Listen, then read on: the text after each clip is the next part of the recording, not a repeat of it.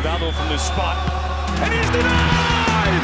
Horvath with the save of his life!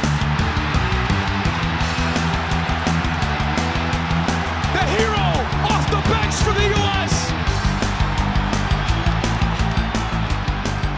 Hello, ladies and gentlemen, and welcome back to another edition of the Orlando Soccer Show. No Orlando City really to talk about today, but we've got another undefeated team, the Orlando Pride. The Orlando Pride, folks, are undefeated. We're going to talk about their last game up in D.C. We're also going to talk about the U.S. men's national team pulling off the huge extra time win over Mexico. That was exciting. We're going to talk about uh, the Florida Cup because that that was some big news that we missed last week that unfortunately came out right after we finished recording last week's show. So we're going to talk about it this week. The Orlando City Academy played, the Central Florida Panthers played, and of course we're getting to get into our weird news and red cards. But first, let's welcome in the crew. Of course, my name is Austin David, but we have Kyle Foley and Brad Newton here today, which means hashtag Fire Gavin. Yep. I'm willing. I can't believe I'm about to say this, but I'm actually willing to give Gavin a pass for once. You gave him a pass last week, didn't you?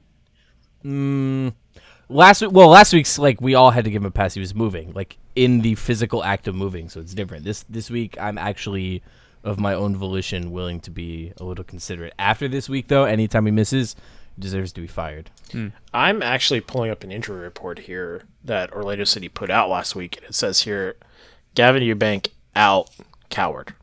So, Oh, Oh, wow. well, in that case, I retract my defense. yeah. I mean, I you hate gotta go see side it. with the injury report. to be fair, um, the official Orlando City injury report wouldn't say that. It would say lower or upper body injury. No, no, no. It, I, it says right here, coward. Wow, communications actually uh, putting information. That's out that's there how like that. serious it was. They actually told you what was wrong there. Wow. I mean, Gavin, man. Yeah. Anyways, so uh, no Gavin this week, just the three of us, and a very undefeated Orlando Pride team.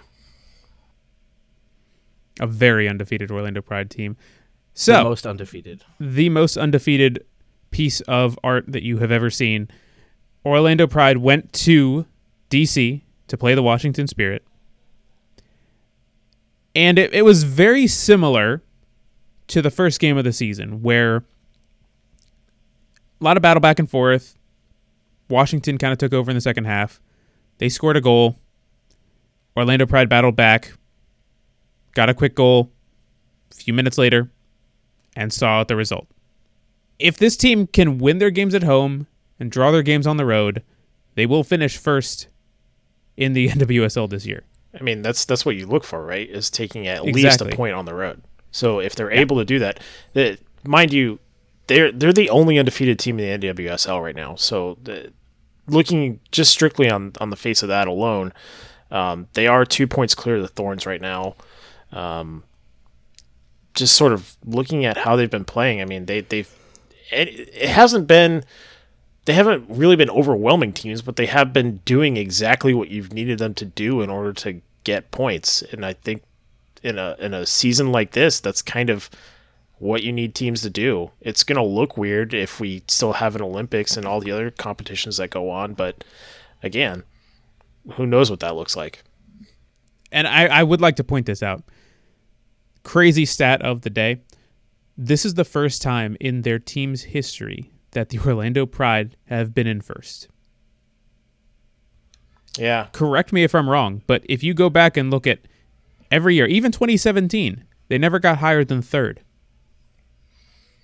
Well, that I mean, you're also talking about like when North Carolina was basically at their peak Yeah.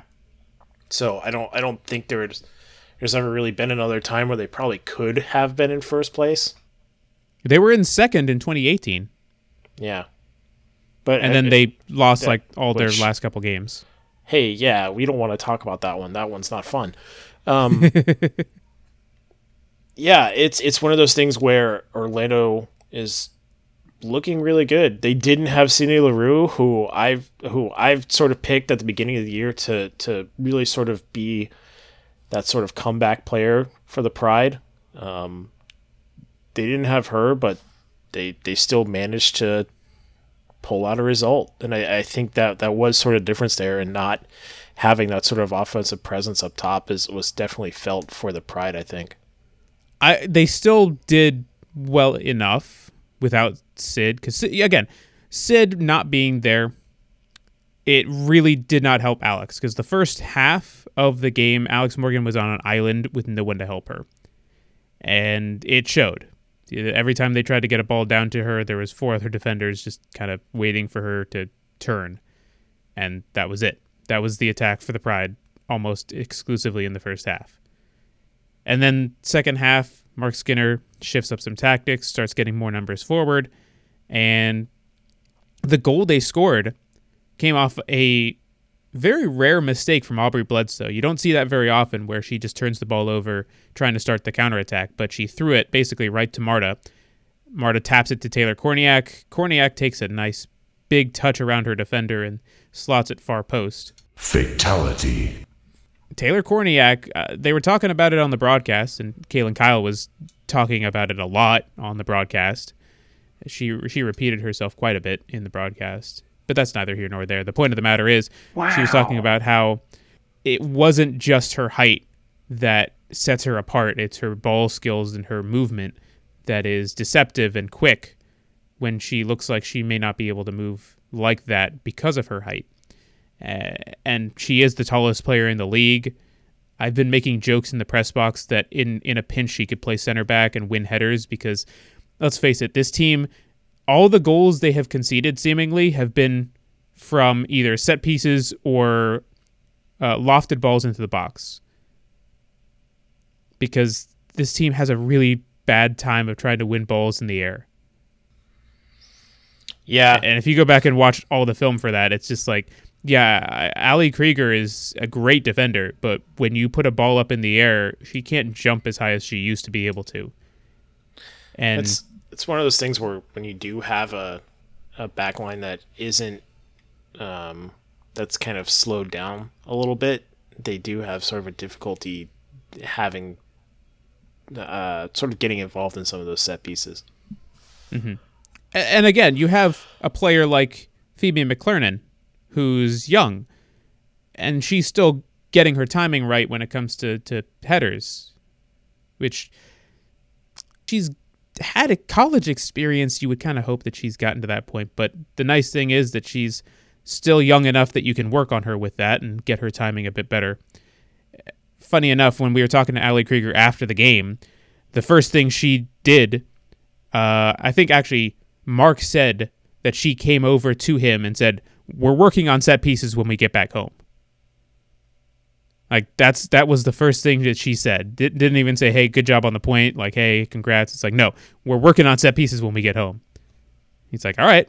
Yeah, I mean even even in the Challenge Cup I remember um didn't they didn't they give up that first goal to Louisville off a set piece? Yeah, I think so. Yeah, I, th- I believe it was a. I think it was a corner that they that Louisville scored on. But uh, either way, uh, that has been something that the Pride have needed to work on. Um, I mean, even again, if even if those are two goals from set pieces that they've given up, that's half of the goals that they've given up so far in the year are from set pieces. Um, if it's just those two alone, so yeah, that that could be an area that they definitely want to work on. Well, the nice thing is they are doing well defensively despite that lapse. Like if you look at the statistics, Washington had I think 24 something shots on tar- on on goal, not on goal. They had 24 shots total and only like 6 on goal. Yeah. I, I talked to, to Mark about that after the game. I asked him like this speaks a bit to your defense, doesn't it? Because let's face it, they didn't really challenge goal, and when they did, you have a, player like Ashlyn Harris to be able to, to save your butt a bit. And the the saves that she made, they she made them a, look a bit more difficult than they probably were. Um, what the the first save she had in like the twenty somethingth minute, where she got down to deny the um, the free kick from who was it Sanchez I think she she had time to read that and she just kind of made it look a little bit more difficult as she dove to save it and then the the second save uh, again kind of similar situation where she had time to read it. She was in good position and made it a little bit look a little bit more uh, dramatic than it probably needed to be. But that's going to get her save of the week. And it's probably a nice little pay bump. I don't know. Do they get pay bumps for winning awards like that? Like a little bonus or something? Um, I I, really, I don't know if that's a I fi- don't, I don't know if- think yeah. that's true. Uh, but yeah, just, just a- looking looking at it, Washington outshot Orlando twenty one to nine with six on goal to Orlando's two that were on goal. So yeah, Mm-hmm. that's uh, they they they are giving up some shots, but I think I think it's it's one of those things that if we're looking at set pieces, that if that's their main Achilles heel, I think they're going to probably continue to give up some shots, but not really give um, too many different offenses clean looks at at goal there. right i mean a lot of the shots that washington took were outside the 18 Yeah, those are those are more just you you're just trying to get something on goal to see if you know right but that's that shows and that player- there's player. Right, right. But that shows that Orlando's defense is frustrating the other team and forcing them to take shots that they probably shouldn't be taking. Right. No, that's uh, that's exactly it. It's it's you're you're as an offense if you're being forced to take bad shots, you're just you're trying to get something on frame and that's all you can really hope for. Yeah. And again, with the Pride's offense, you talked about how they had nine shots and two on target. Which again, they're also missing one of the biggest contributors to their offense in Leroux. So Right. But I will say that first half to second half, you went from two shots total to nine shots by having seven shots in the second half. So you can see the big difference that the second half made for the Pride just offensively because they actually created more opportunities for themselves. yeah, And again, Aubrey uh, Aubrey Bledsoe is a hard keeper to to beat, and the Washington Spirit defense is pretty good. They have Tori Huster, Emily Sonnett, Sam Staab, and Kelly O'Hara as their back line. That's pretty good, and they're one of the best teams in the league. So getting a point on the road in Washington, down one of your best offensive players, you take that every single day of the week. Now, here's the big question players are heading off for the Olympics and for qualify not qualifiers for the uh, different tournaments that they're being held beforehand. So as of right now, here's who's going to be leaving. It's going to be Alex Morgan, Erin McLeod, seemingly she's been called up for the last couple games for Canada, so I'd assume she'd be gone. Then you also have Ali Riley, who'll be going up for New Zealand, Marta for Brazil, and then potentially Ali Krieger and Ashlyn Harris. So that's six players I that mean, you'd be losing. I would uh, of the two, I'd probably say Ashlyn Harris probably leaves before Ali Krieger does. Unless there's an injury. Yeah, but I mean, even still, uh, it it could happen, but I'm not so sure.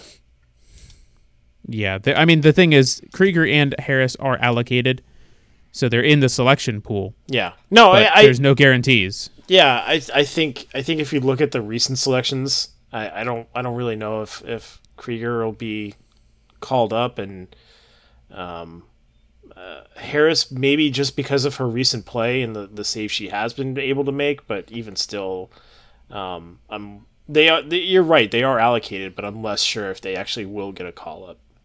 Right. And the Pride have actually prepared for this. They've they have five keepers on roster basically. They have not only Ashlyn Harris, but they have Erin McLeod, who if she's called up, they have three other keepers uh, to back up. So they have Brittany Wilson, uh, Gabby English, and uh, Kaylee Collins. So Yeah, if if, if it comes to that, they're they're pretty deep at the the possession. So they, they there will be some absences felt. It's just the extent to which we still don't really know yet. Yes. But they're prepared for it. Right. And that's that's the best thing. You know, Jade Moore hasn't even played this season. She played in the Challenge Cup and she hasn't played at all the regular season because she's been hurt. And she's been supposedly one of your best defensive midfielders. Mark's been raving about her for months. So to have this kind of start without one of your best midfielders is also impressive. Cuz it can be it can get better. The biggest question is going to be what's going to happen in the attack. Because once you lose a player like Marta and Alex Morgan, you're going to be relying more on Taylor Kornieck up top. And also, it and I, I don't know if Cindy LaRue would probably get a call up either, but I think she's on the she's still on the outside looking in right now. yeah, that's that's sort of how I feel about it too. I think if if she didn't, Well, pick think up about a- it. How many people do they have for the U.S. Women's National It's- Team it's- in the attack? It's, so it's deep. so absurdly deep. It's but I mean, if you just look at it on its face, if you look at her play from this year alone, I think LaRue probably could earn a call up to camp. But um, but but that's but that's just me.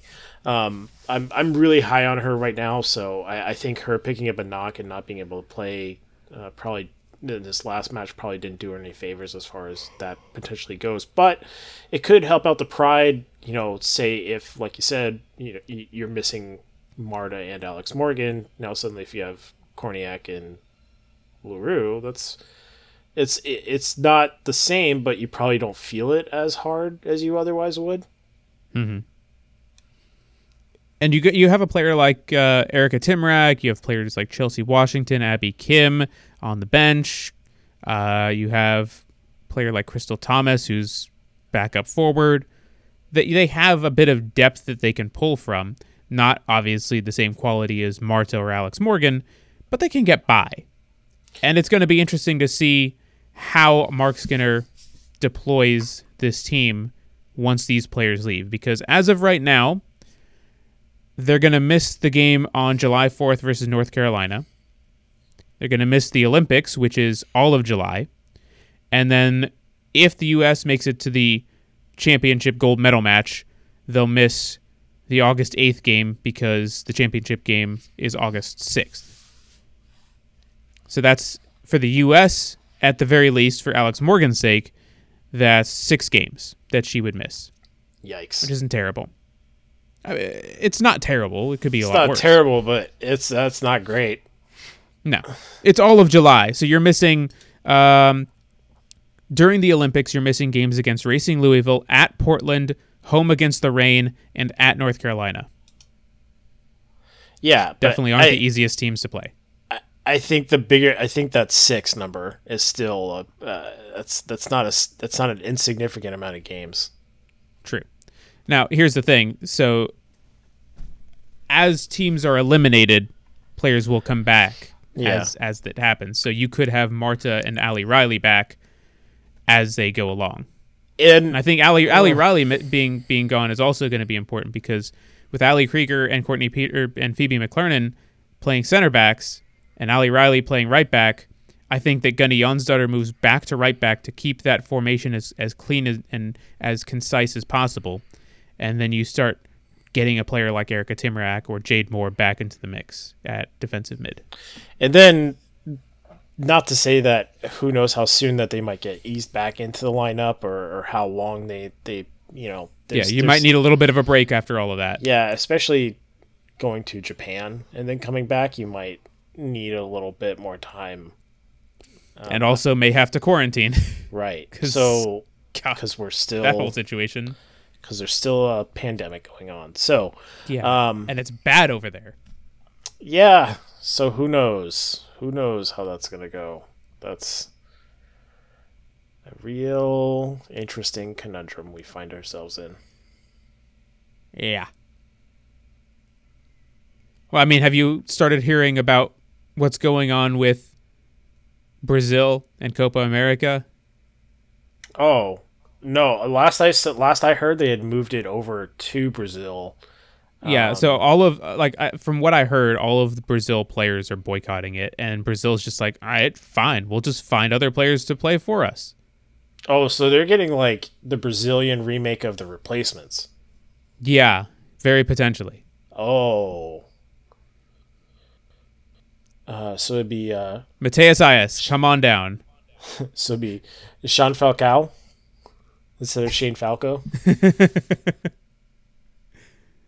Diego Costa, come on down. Ooh, buddy, that's not. He's not gonna play for Brazil. uh oh. He already made his one time switch. He can't anyways. Yeah, and also he is old. Yeah. And not a great person. Anyways, Um. Yeah. So, anyways, uh we'll we'll get to that once uh once the Olympics start coming around, but it's I don't know. I'm interested to see how Mark Skinner does with uh half his team gone. At least half of his starters gone. and it's just one of the things you have to account for. Right. And it's. I, I will say though, like we've we've talked about Mark Skinner quite a bit on this show. I'll give him credit where credit is due because he has done what he said he was going to do to this point at least. He said, you know, it may take some time to get things working, but we have a system in place. I believe in the system. I believe it will work. The players believe in it and they've talked, they've sung his praises. And now you're finally starting to see results. And that's the biggest thing when it comes to a new coach. It's like, all right, well, prove to us that you're going to be the guy you say you are. And for the first two years, it wasn't. The team struggled and struggled mightily. 2019 was a year to forget. 2020 didn't really happen. And you came into 2021 with very low expectations. And you start the first five games undefeated. Credit where credit is Did due. say? Did you say 2010? 2020. I think now that he's really able to sort of implement his system the way he wants to and actually like have the team sort of being able to work on it together that you, you kind of see what the what the original intent of what this team was going to be looking like. I will also say that a big reason of their success, not just because of Mark, it's because of the the closeness of the team. If you looked at some of the players' Instagram stories during Brittany Wilson's bachelorette party, where uh, they had a sign hanging out in the background saying "Same penis forever," which I got a, Yeah, I, I- I got a nice chuckle out of that. Yeah, that's a pretty standard. Yeah, it is. Thing. But it's not something that you would necessarily expect to see on the social medias of the players, or maybe you would. You probably would. Uh, I, th- I It's on brand. Uh, Ashlyn Harris is pretty well documented for being, uh, uh, let's say, generous with her content. Wink, wink. Yeah, I mean, she started in media. yeah in that in that bachelorette party. She started To which we are we are still thanking her for this content. So indeed, but in that in that bachelorette party, they had video of her singing uh, "Ho" by Ludacris. You know, and then Yep. pointing at at, at Allie. so you know, just point to your wife. Anyways, uh, yeah, it's it's one of those things where it, it just looks like they're having fun, which is cool. Right. We like to see people get along and have fun, especially when it's your team. exactly, they provide excellent content for the fans, and they're enjoying each other's company, which makes them want to play for each other and not just for themselves. Yeah, that's cool. Glad to see everyone getting along. That is that is always important. Everyone everyone gets along. ever think of another Orlando team that had a dysfunctional locker room at any one point, and that probably led to it having a sudden and imminent collapse. Nope, nothing ever sticks out. No one player not getting along with others. Nope, nope, nope. Nothing comes to mind. Speaking of definitely not coming to mind, let's talk about Orlando City. uh, all right, nothing much to talk about. Players are on a break. They're they're not going to be back for another week or so, so it's there's not going to be too much. Uh, there are players that are still training in town. Uri Rosell and Alexandre Pato are back on the field getting some runs around, so that is always great to see. They'll be slowly integrated back into the team, and hopefully I wouldn't say by the game against Toronto, but maybe the San Jose game, you start seeing them make the bench, which would be fantastic if it were to happen. But we'll see. We will see. The only other thing with Orlando City right now is there was a rumor on goal.com that Rayo Vallecano and uh, Granada are interested in Matheus Aiás. Now, Sure. Mate- Matheus Uh, Aiás has played six games goal- for Orlando City. Mm-hmm. He scored a goal. That was a deflection. off of his- A a goal. a goal. He's 24 years old and he hasn't really played. I've talked to uh, Oscar Pareja a number of times about him, and he's like, yeah, he's just he's not quite grasping what we're wanting to do here. And I think see, teams are seeing that and saying, well, he's being wasted at your side. Let us take him off your hands. Sure. I mean, probably. Yeah. I mean, I I do take reports from Goal.com with a huge grain of salt because they also had Zaha going to Arsenal like a week ago. So who oh. knows? Oh, Yeah. who knows? Well, the article says that the expectation is that by the end of June, there will be an outcome. Yeah. I mean, I could see it if they if they don't really have a need for him and he just isn't. If it just isn't working, then yeah, sure, try to get some kind of a return for him. Right. And if you're bringing Daryl Dike back, you need a roster spot. So Yeah, that's. I mean, sure. That's about. I, I don't. I, don't- I mean, for a guy who really hasn't played for Orlando City, and, and I mean, sure. Yeah, cool. we were I, I having have a hard. I have a hard time getting any kind of feeling about Aiás like at all. yeah. Like not being a part of this team. He's just Like, kind of I'd- he's just there. He's just a dude. That's all. Just a guy trying to find his way in the world. We were having this conversation uh, before we started recording the show about who would you compare Matheus Aiás to if he were to leave Orlando City with six six games played and one goal. Who did you who did you decide on? Uh, I think I ended up on. See, at first I was kind. I was. I was kind of leaning towards. I wouldn't say Eric Avila, but uh, Eric Avila played way more games than that. Eric, yeah, and so did Carlos Ascues. So How about Robinho? They're not. They're not exactly great comparisons. Robinho is a good shout. I'm just going off of guys who have like a goal. Well, Like, guys who have that's- a goal is like guys who have a goal and haven't really played that much for the PC. club. Yeah, yeah, PC is, you know, there. Dillon Um, Powers.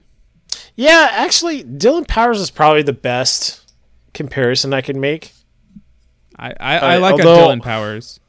Although I don't think Aiás is gonna quite go to a club like the same tier as Dundee United when when he moves on, but sure. Yeah. Hey, listen, Dillon Powers is playing in Europe. I mean, he's playing in the Scottish Premiership. I mean, that's That's in Europe. that's certainly something. Yeah. Danny Mwanga also a shout. He played in six games and scored a penalty in the U.S. Open Cup.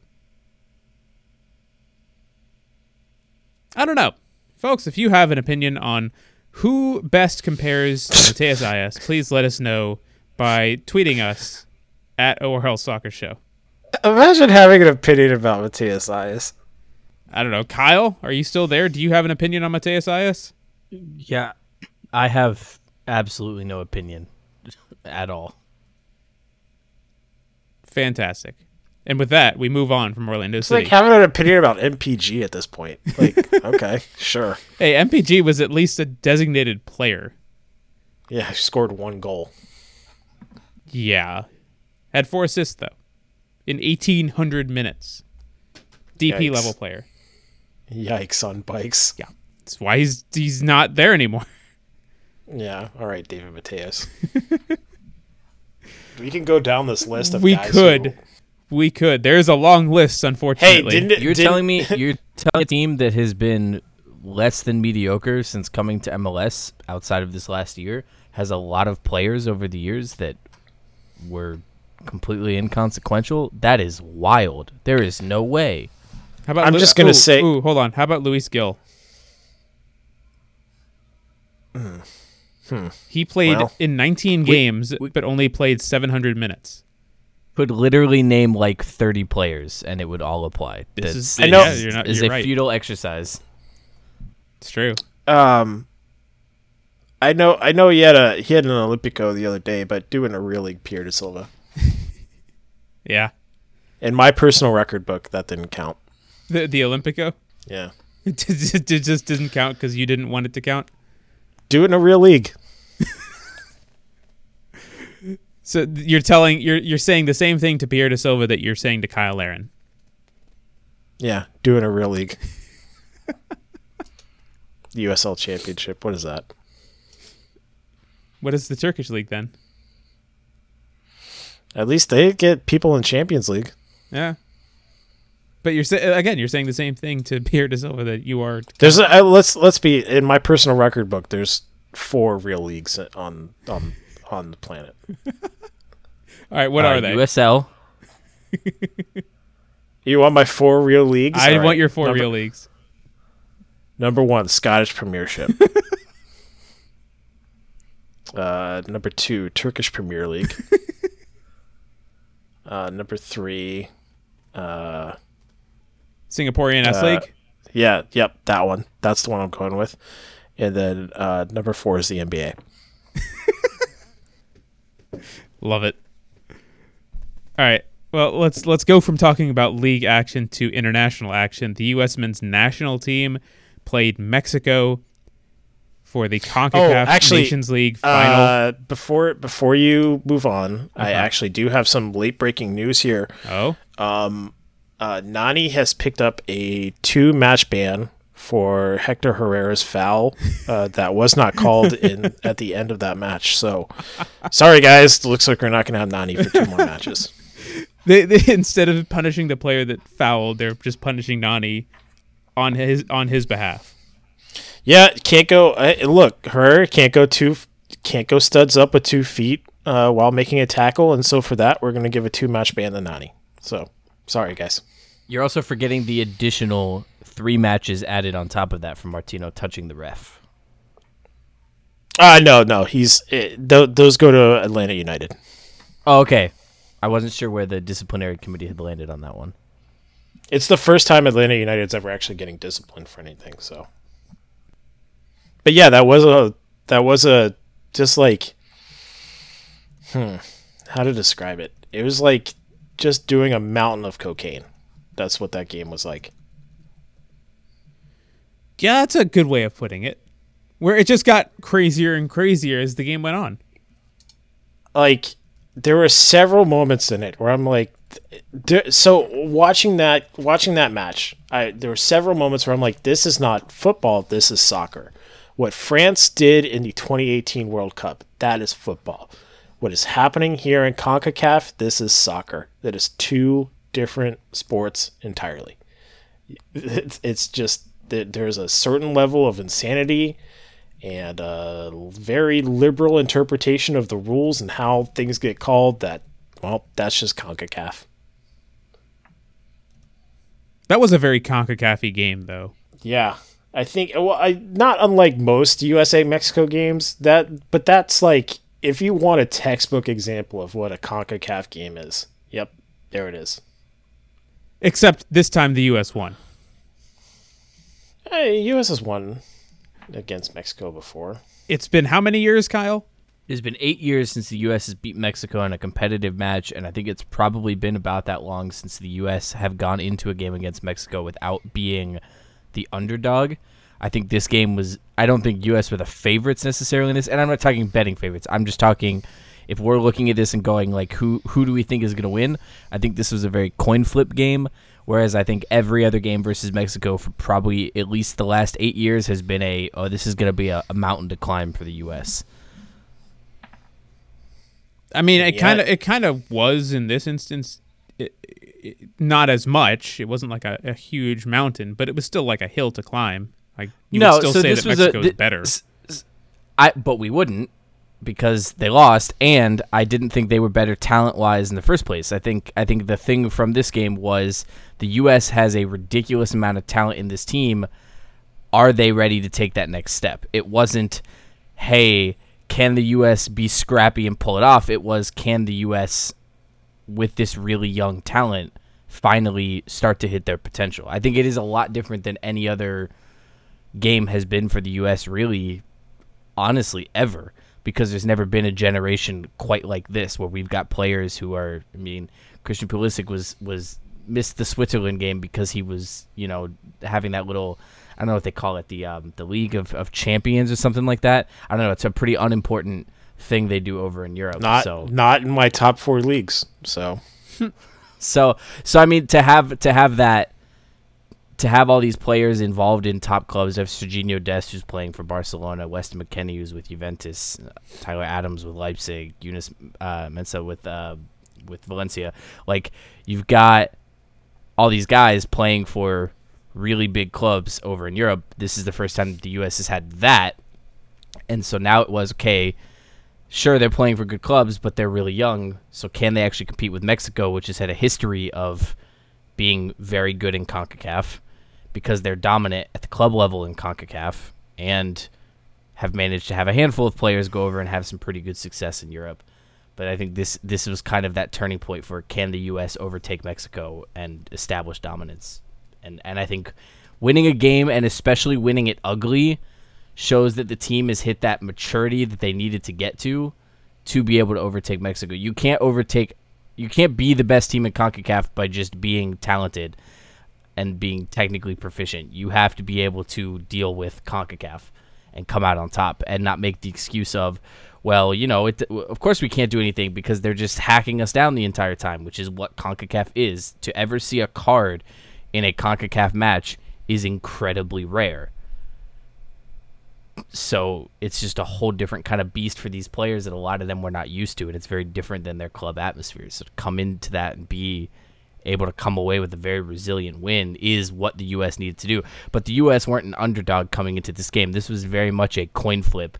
It wasn't whether the U.S. was capable of winning, it was just whether they would. And that said, I don't. I, I'm not convinced by the win. Like I think that they had to have a lot of things go right in order for them to to pull out a victory against Mexico. Um, they needed Horvath to make a, a penalty save. They needed some help. Uh, the only they needed a penalty of their own to get ahead. Um, I don't know. I thought Mexico dominated a lot of that match, and really, I do too. I, I do too. I think I think the U.S. underperformed, but the important thing is when you're in situations like that, can you still come out on top and not collapse? Oh yeah, no, I, I do I do agree with that. I think there is a, a certain amount of pride that they could take away from that. However, I think if that match is played again, I don't I don't think the men's national team get a result. But that's but that's but that's a hypothetical. Like Yeah, I, there's I think if you, I think if you, I think that's why I described the game as a coin flip because I think if you play that game ten times, you could have each team probably winning. ten different. You could have ten different outcomes. Right, 10 right. Ma- like like that's- like look at the first goal Mexico scored. That wasn't a goal that Mexico scored because of how great Mexico was. It was a goal that they was a- scored because of how abysmal of the U.S. defending was. Yeah, Right. You look at uh, Gio Reyna's goal on the rebound on the uh, missed shot by McKennie or the misheader by McKennie and the rebound he was able to put it in. And McKennie scoring later. Like the U.S. goals were very good goals. yeah, and The and second Pulisic's, Mexico goal was Pulisic's really penalty, Pulisic's penalty was also probably one of the best penalties I've ever seen an American take. Yeah, and in that clutch situation, like with the game on Yeah. the line, to go upper Top 90. corner. Yeah, that's. I mean, dude, that's that's a that's exactly how you want that penalty every single time. Yeah. And so that's where and even even with Horvath's save, which was also one of those like yeah, you know, they had to have something like that. You're right. But to have a, a team that's capable enough to have your backup goalie come in who didn't play a lot during his club season, so you could understand if he was a bit rusty, and to come in and make a dominant save like that to secure the game. A lot of a Those lot are- of I can do that poppy energy. Yeah, that. Right. And it wasn't. But It wasn't you- even just that save. It was like he he did well the whole second half and extra time. Right. Yeah, So he the- played so- he played phenomenal in, in net coming in as a as a sub. Yeah, and that's that's extremely hard as a goalie to to come in cold and and you know take over a match like that. So kudos to him. And I think I think that's the sign. That's the thing you want to see from the U.S. is to win a game where you don't play good. Obviously, you want to play good in every game, but you can understand with everything that's gone on in this last year. You can understand with the youth of the team, which is an incredibly young team, to come in and play ugly and still come away with the win and come away with the prestigious trophy is what you want. I mean, look at it like this, right? Daryl Dike has a CONCACAF uh, Nations League trophy. Uh, Cristiano Ronaldo does not. Lionel Messi does not. Um, you can run down the list. David Beckham does not. Does Messi does Messi have a single international trophy? Um, I, I don't know off the top of my head. I, I, I I don't believe he does. did they not win Copa America? Um, at some point, I feel like they did. Yeah, I'm. I think I He was uh, the Golden Ball winner in one, a couple of the Copa Americas. Actually, Yeah, no, they reached the nothing. final in 07. The only is a- cup he has won is the is FIFA U20 World Cup, Yeah. which does not count. I do not count that. Nope. Yep, not in my personal record book either. So no, Messi does not. Ar- Argentina is just like one of those teams where they were great on paper, but then when it came to actually doing something, nope. I don't. I don't count Club World Cup. I don't count Super Cup, Champions League. No, uh, Copa del Rey. No, La Liga. Again, doing a real league like the Scottish Premier League. Who is your team in the Scottish Premier League? Are you kidding me? I'm not a fascist, so Celtics. you miss me with that Rangers crap. All right. Well, speaking of Leo Messi, I, I want to throw out just a random ass fact. So, uh, the team captain for India's national team, uh, Sunil uh, Chhetri, just surpassed Lionel Messi with his 74th international goal. Yeah, do it in a real league. I don't even I don't even know where he plays. I mean, Oh, he plays in Mumbai City. Oh no, he plays Right. for well, but those are those are those are club goals. I'm I'm talking international goals. The the the competition that you're playing against is just a little bit different than CONMEBOL competition. yes. Yeah, I'm pretty sure just a little bit. Yeah. World Cup competition probably a little bit harder than random friendlies against Bangladesh. right. Yeah. Played 117 games and scored different. 74 goals. But you know Like, who you know who the best r- international goal scorer in the history of soccer is, right? Is it not Cristiano Ronaldo? No. Who is it? Brad, do you know? Uh, fastest goal in international soccer. No, the best goal scorer in international soccer ever. Best goal scorer. Are we talking like goals per? Yeah, define minute? best. No, like the ever. most the most goals ever scored. Like the best and most proficient goal scorer. No, see, proficient is different though. Uh, it's it's Israeli or uh, Israeli. Whoa, not Israeli. it is Iranian legend Ali Daei. It's not. 100, 109 goals. Guys, guys, you're you're you're putting yourselves in a box here. Look, look further out. can you just give whatever this answer I mean, is, so we don't have it's- a bunch of dead air? I mean, it's it's Marta, isn't it? No, it's Christine Sinclair. Just Sinclair, Okay. right? Yeah, 186 international goals, Yeah. I, In how many matches? 297. Okay. yeah. that's, That's that's a lot. Yeah. I mean, the person she passed, Abby Wambach, had 184 and 255. Yeah, and Marta only has 109. Yeah. So Which is still nothing Um, to, to like. still nothing. Only only 109 international. Yeah, goals, guys, only. Come on. Um, I mean, how many does how many does Ronaldo have? Ronaldo has 103. So he will he will most likely become the leading scorer before his career is done.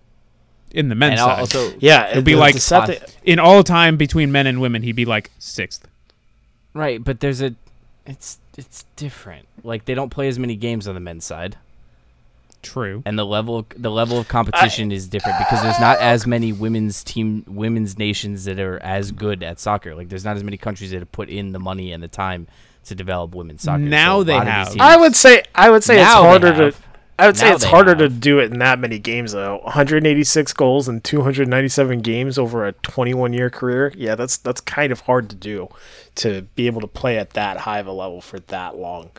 Like Canada, uh, you say what you will, but they're they're no slouches when it comes to the, their women's team. no, no, no, they're not. I'm saying who they're playing.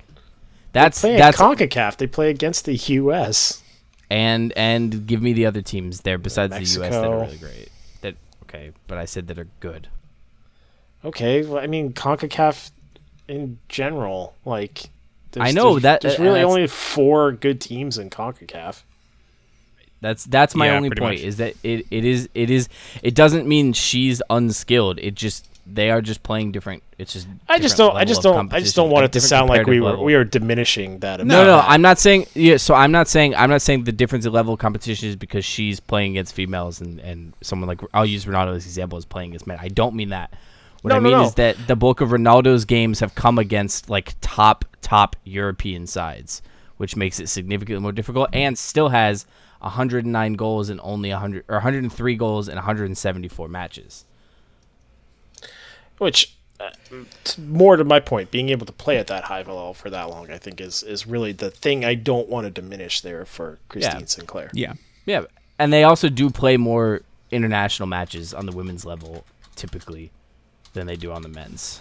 Right. Because you, for example, you can play in the Olympics for the women, and it, it's different than it is for the men. Right? They they're playing in more tournaments. They're playing. They're having more opportunities to play. Whereas on the men's side, they're not. I mean, Ronaldo has 174 games, but he's been playing for the national team since 2003. So to do that for I mean, Christine years, Sinclair has been playing years. since 2000 for Canada. Yeah. but has over 100 more games in only three extra years. Yeah. It's a good point. well, Portugal should do better. That's all I'm saying. Yeah. Get good, scrub. Yeah, I mean, what have they Yeah, won? Uh, Euros? Euro 2016 Yeah. Not not a real. Do it in a real league didn't win the Scottish Scottish league, so that's a good point. or Singapore S League.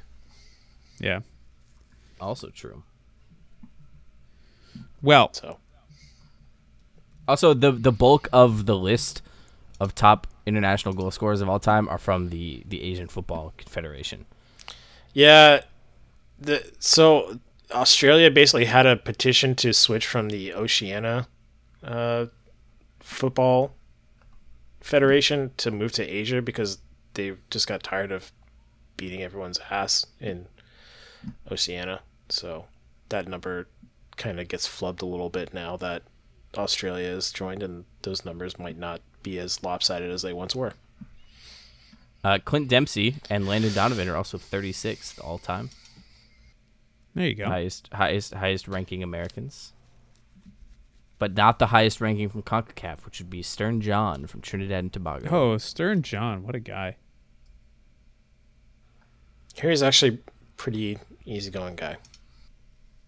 He is. He played in MLS. I think he was rookie of the year at one point, if I remember correctly. Who the hell did he? He played for um, Columbus. Columbus. Yeah. Yep. They had a lengthy career in the in England as well. Yeah. Oh, yeah. He was he was all over the place. He was at Notting, Nottingham, Birmingham, Coventry, Sunderland, Southampton, Bristol, Crystal Palace, Ipswich. Jeez. Yeah, so of the of the looks like I believe this list is top. Or this is this is uh players who have scored over 50 international goals. There are uh, I'm trying to see how many are on this list cuz I don't want to have to count. and there's a bunch that have like multiple people in the same ranking, so this doesn't give me an actual number. There are at least 80 it looks like. But I'm not getting the Oh, there's 66 it says on here, but that's not So right. we we need three more to get to the best number. Well, so it's but if so it oh it is I see yeah so it is sixty six and by confederation you have the Oceania Football Confederation with zero, Concacaf with six, Africa with six, CONMEBOL with eight. Then you have UEFA with twenty one and the Asian Football Confederation with twenty five, and that's partially because level of competition and also the amount of games they're playing over there. Mm-hmm. Fair enough. So some sometimes those numbers are a bit skewed when it's like, yeah, you know, this this guy has, you know, no, nobody is saying this Iranian player with 109 goals is the greatest international goal scorer of all time, even though he does have the highest numbers. It's a lot more impressive to do them when you're playing against France and Germany and Spain and Italy and Yes. so on and so forth. All of that. All right. Any other things on the uh, national team? Before we move on? U.S. Yeah. good uh, World Cup favorites. fantastic, especially when they host. I think they'll. I'll th- I think that when they host, they will qualify for sure.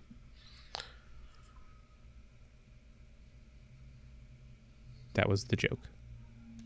Yep. Yeah, it just it just wasn't a good one. Yeah. Yep. And so we move on from international competition to friendlies. Now, the Florida Cup has existed No. in the uh, state of Florida. They have had a number of different teams that have come through, and and some of them have been kind of fun. You know, some of them there are teams that you would never see ever come to Florida for any reason. And it, it was cool. You got you had teams from Brazil, you had teams from Germany, you had teams from Colombia, Ecuador. They all came to the Florida Cup to play in Orlando. That was really cool.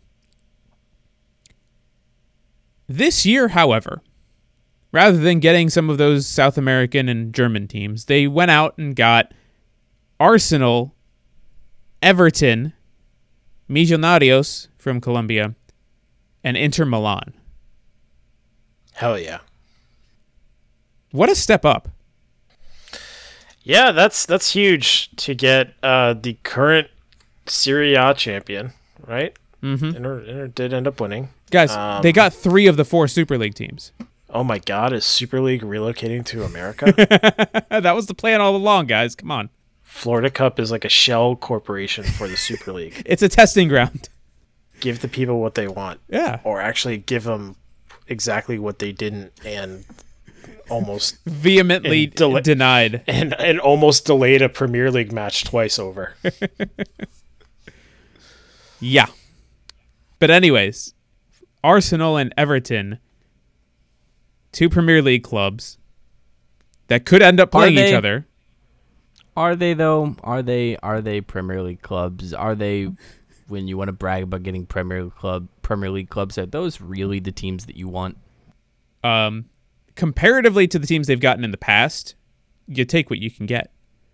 Plus, I would say that there's a decent amount of Arsenal fans and a, a smattering of Everton fans here in the Florida. A fairly okay amount of, and not only that, but the, I mean, people are going to travel to those games too. So I I'm not Yeah. talking about are you going to get people there? I'm not talking about are there fans. I'm saying are they good teams? It sounds like you're just upset that Manchester United isn't coming. No, even if they were coming, I wouldn't care. It's preseason.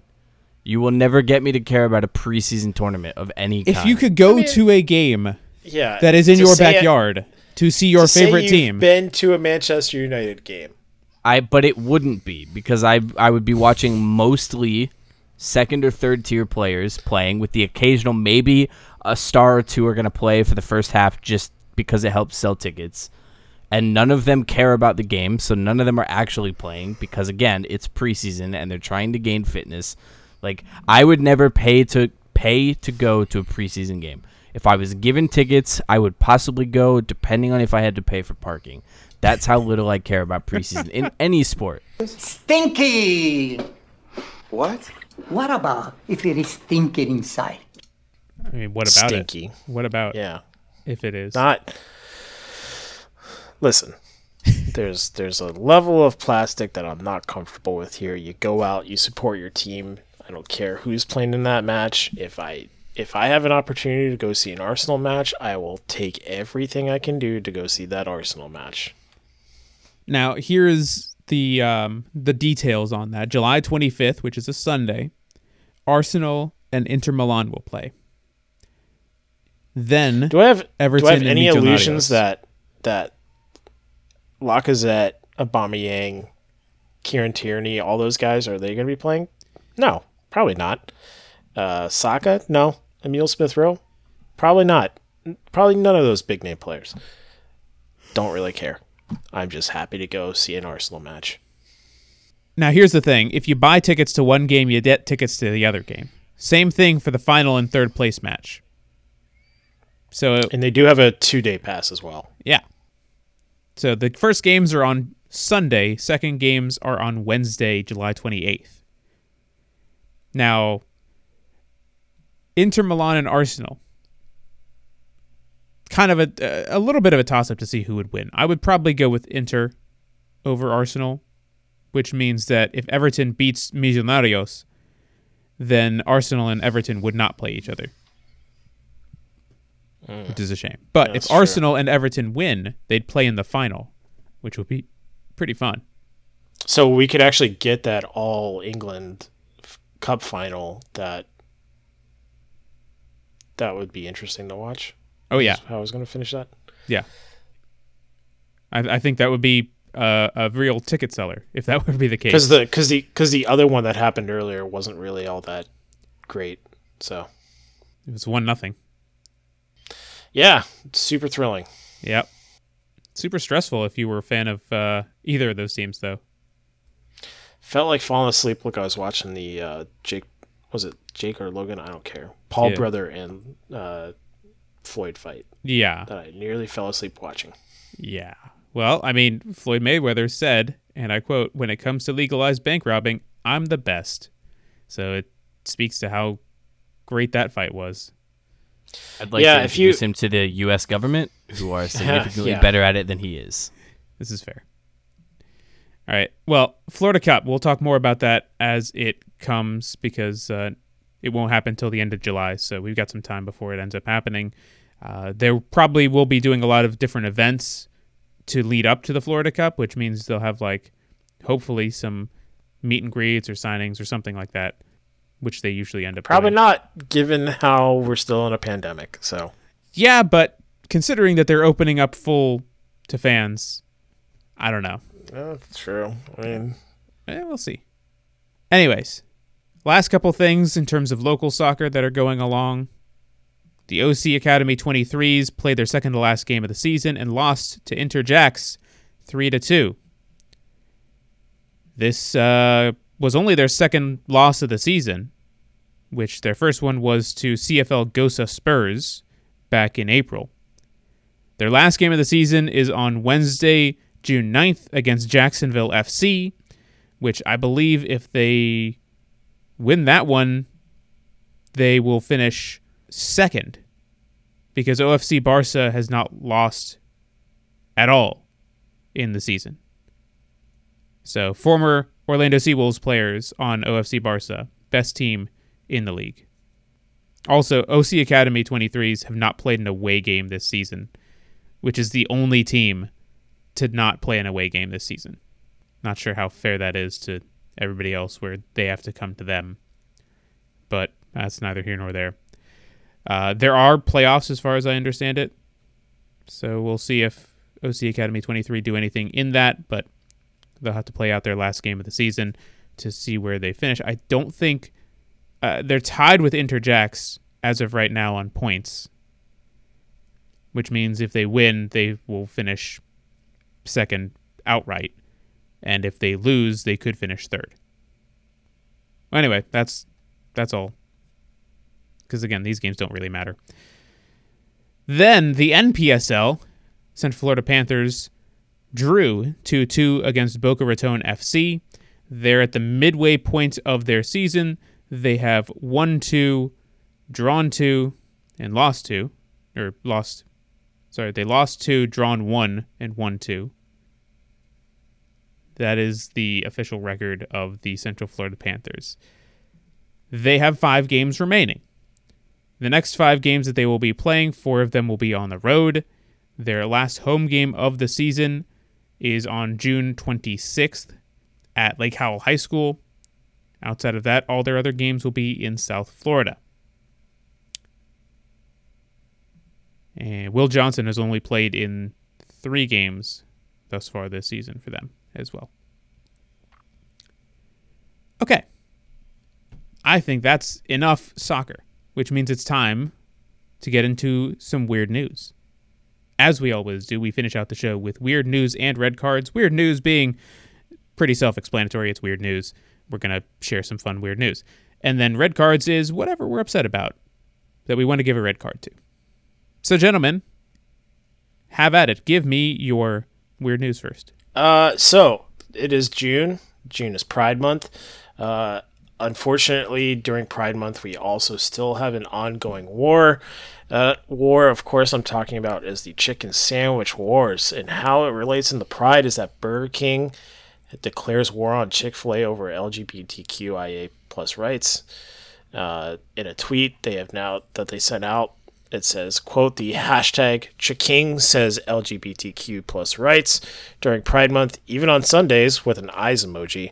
Your chicken sandwich craving can do good. We are making a donation with an asterisk to HRC, the Human Rights uh, Campaign, for every Ch'King sold. And then there's a pride flag there.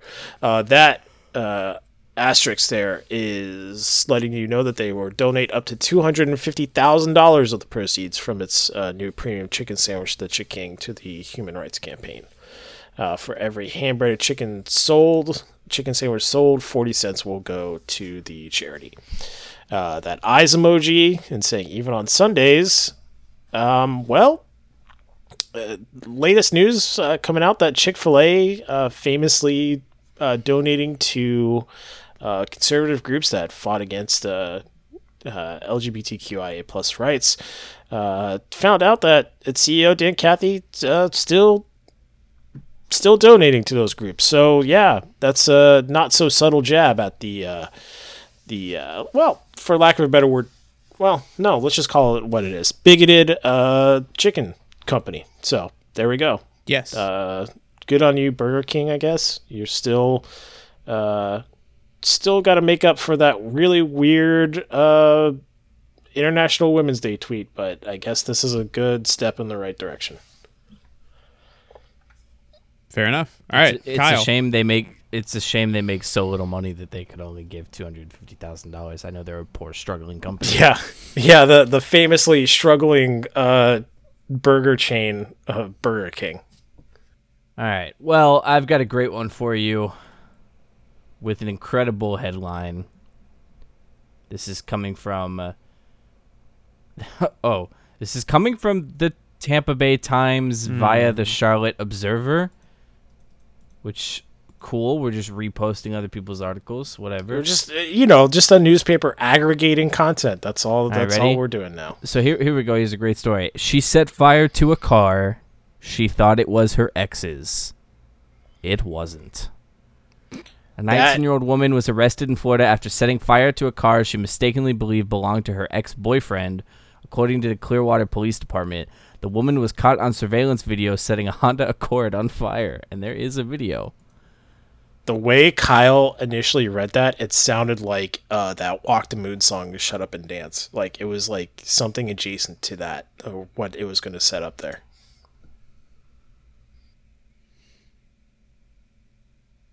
All right, my weird news. We all know that uh, fashion can be very confusing sometimes, and um, companies will sell things that make you think, why the hell are you selling that? Well, here we go. This is another one. This company is currently producing jeans that make you look like you wet yourself. And it's uh they call it uh, wet look dry feel. Their, the the company is called Wet Pants Denim. Uh, their quote is Here at Wet Pants Denim, we're delivering an identical style without the need to feel uncomfortable. Our jeans are individually pra- procured for each order and hand dyed, ensuring that every pair is one of a kind. We also make hats. I can't tell if this is real or not. Like it just sounds like it's fake.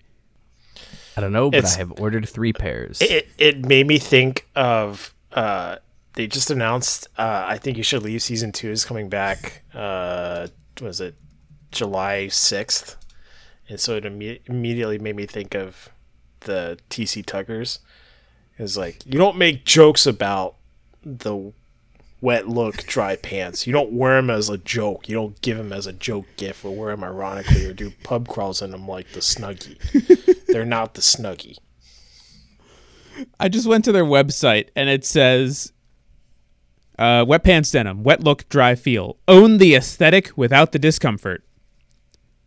The jeans, wet pants denim delivers the appearance and uh, of authentic urinary incontinence without the commonly experienced discomfort. How to order. Every pair is individually prepared by hand, ensuring the utmost attention to detail and enabling a fully custom design of the splash pattern. The hats. Love the brand but hate the product? This is for you. Available in multiple colors with an adjustable fit. Unbelievable. It's $75 per pair. Yeah, I, I bought three. In additional fashion news, we'll do an extra weird news this week in, in memory of Gavin and Brent, who are no longer with us. A 53 year old woman in Florida went into an outback naked and like destroyed the bar and then had to get tased. She didn't have to get tased, she was tased. And that was that was quite the experience as well. All I will say is meth can do wonders for the body of a 53 year old. That sounds more of a ketamine. Crazy stuff. Well, let's go into red cards then. Since we've got our weird news done, who's got some good weird red cards this week? Um, I got red cards for anyone who actually bought the uh, Paul Mayweather fight. Like, you know, you know what it is at this point. Like, it's just a spectacle. There, even the rules said there was there was no winner, and the only there were only knockouts were allowed. So,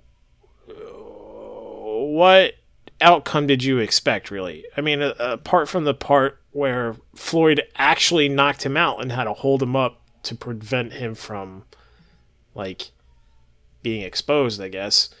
Um, yeah, that's that's been his whole career. Is that people want to see that people want to see this guy that rightfully so that a lot of people hate um, get knocked out, and uh, they they pay for that hope that maybe he will, and then they get upset when he isn't, and it's like, well, what do you expect at this point? Like, it- it's just sideshow Bob stepping on rake after rake after rake. Kyle, do you have one? I actually do not really have a very passionate red card, so I'm just going to give a, another red card to Destiny 2 for being Destiny. All right. I, I mean, I don't, I don't have anything. So I guess we'll, we'll call it there. Guys, you good with that? Uh, yeah, uh, they added Maneater to Game Pass a while back, and I've been playing a lot of that, and it's it's really fun. Uh, that the shark out, one? Uh, shark Shark Simulator is exactly the kind of game I needed in my life. So Who's the the narrator of that game? Is uh, Chris Parnell, Yes, yes, that's fantastic. it's a great game. Yes. Well, with that glowing review of Maneater, I think we'll call it a day. So for Kyle Foley and for the Honorable Brad Newton, my name is Austin David. Thanks for tuning in to another edition of the Orlando Soccer Show. Next week, uh, potentially, we'll be having a special guest talking about the Florida Cup. Stay tuned to that. Thanks for tuning in. We'll see you later. You're dirty brown water trash. And you're always going to be dirty brown. Water trash!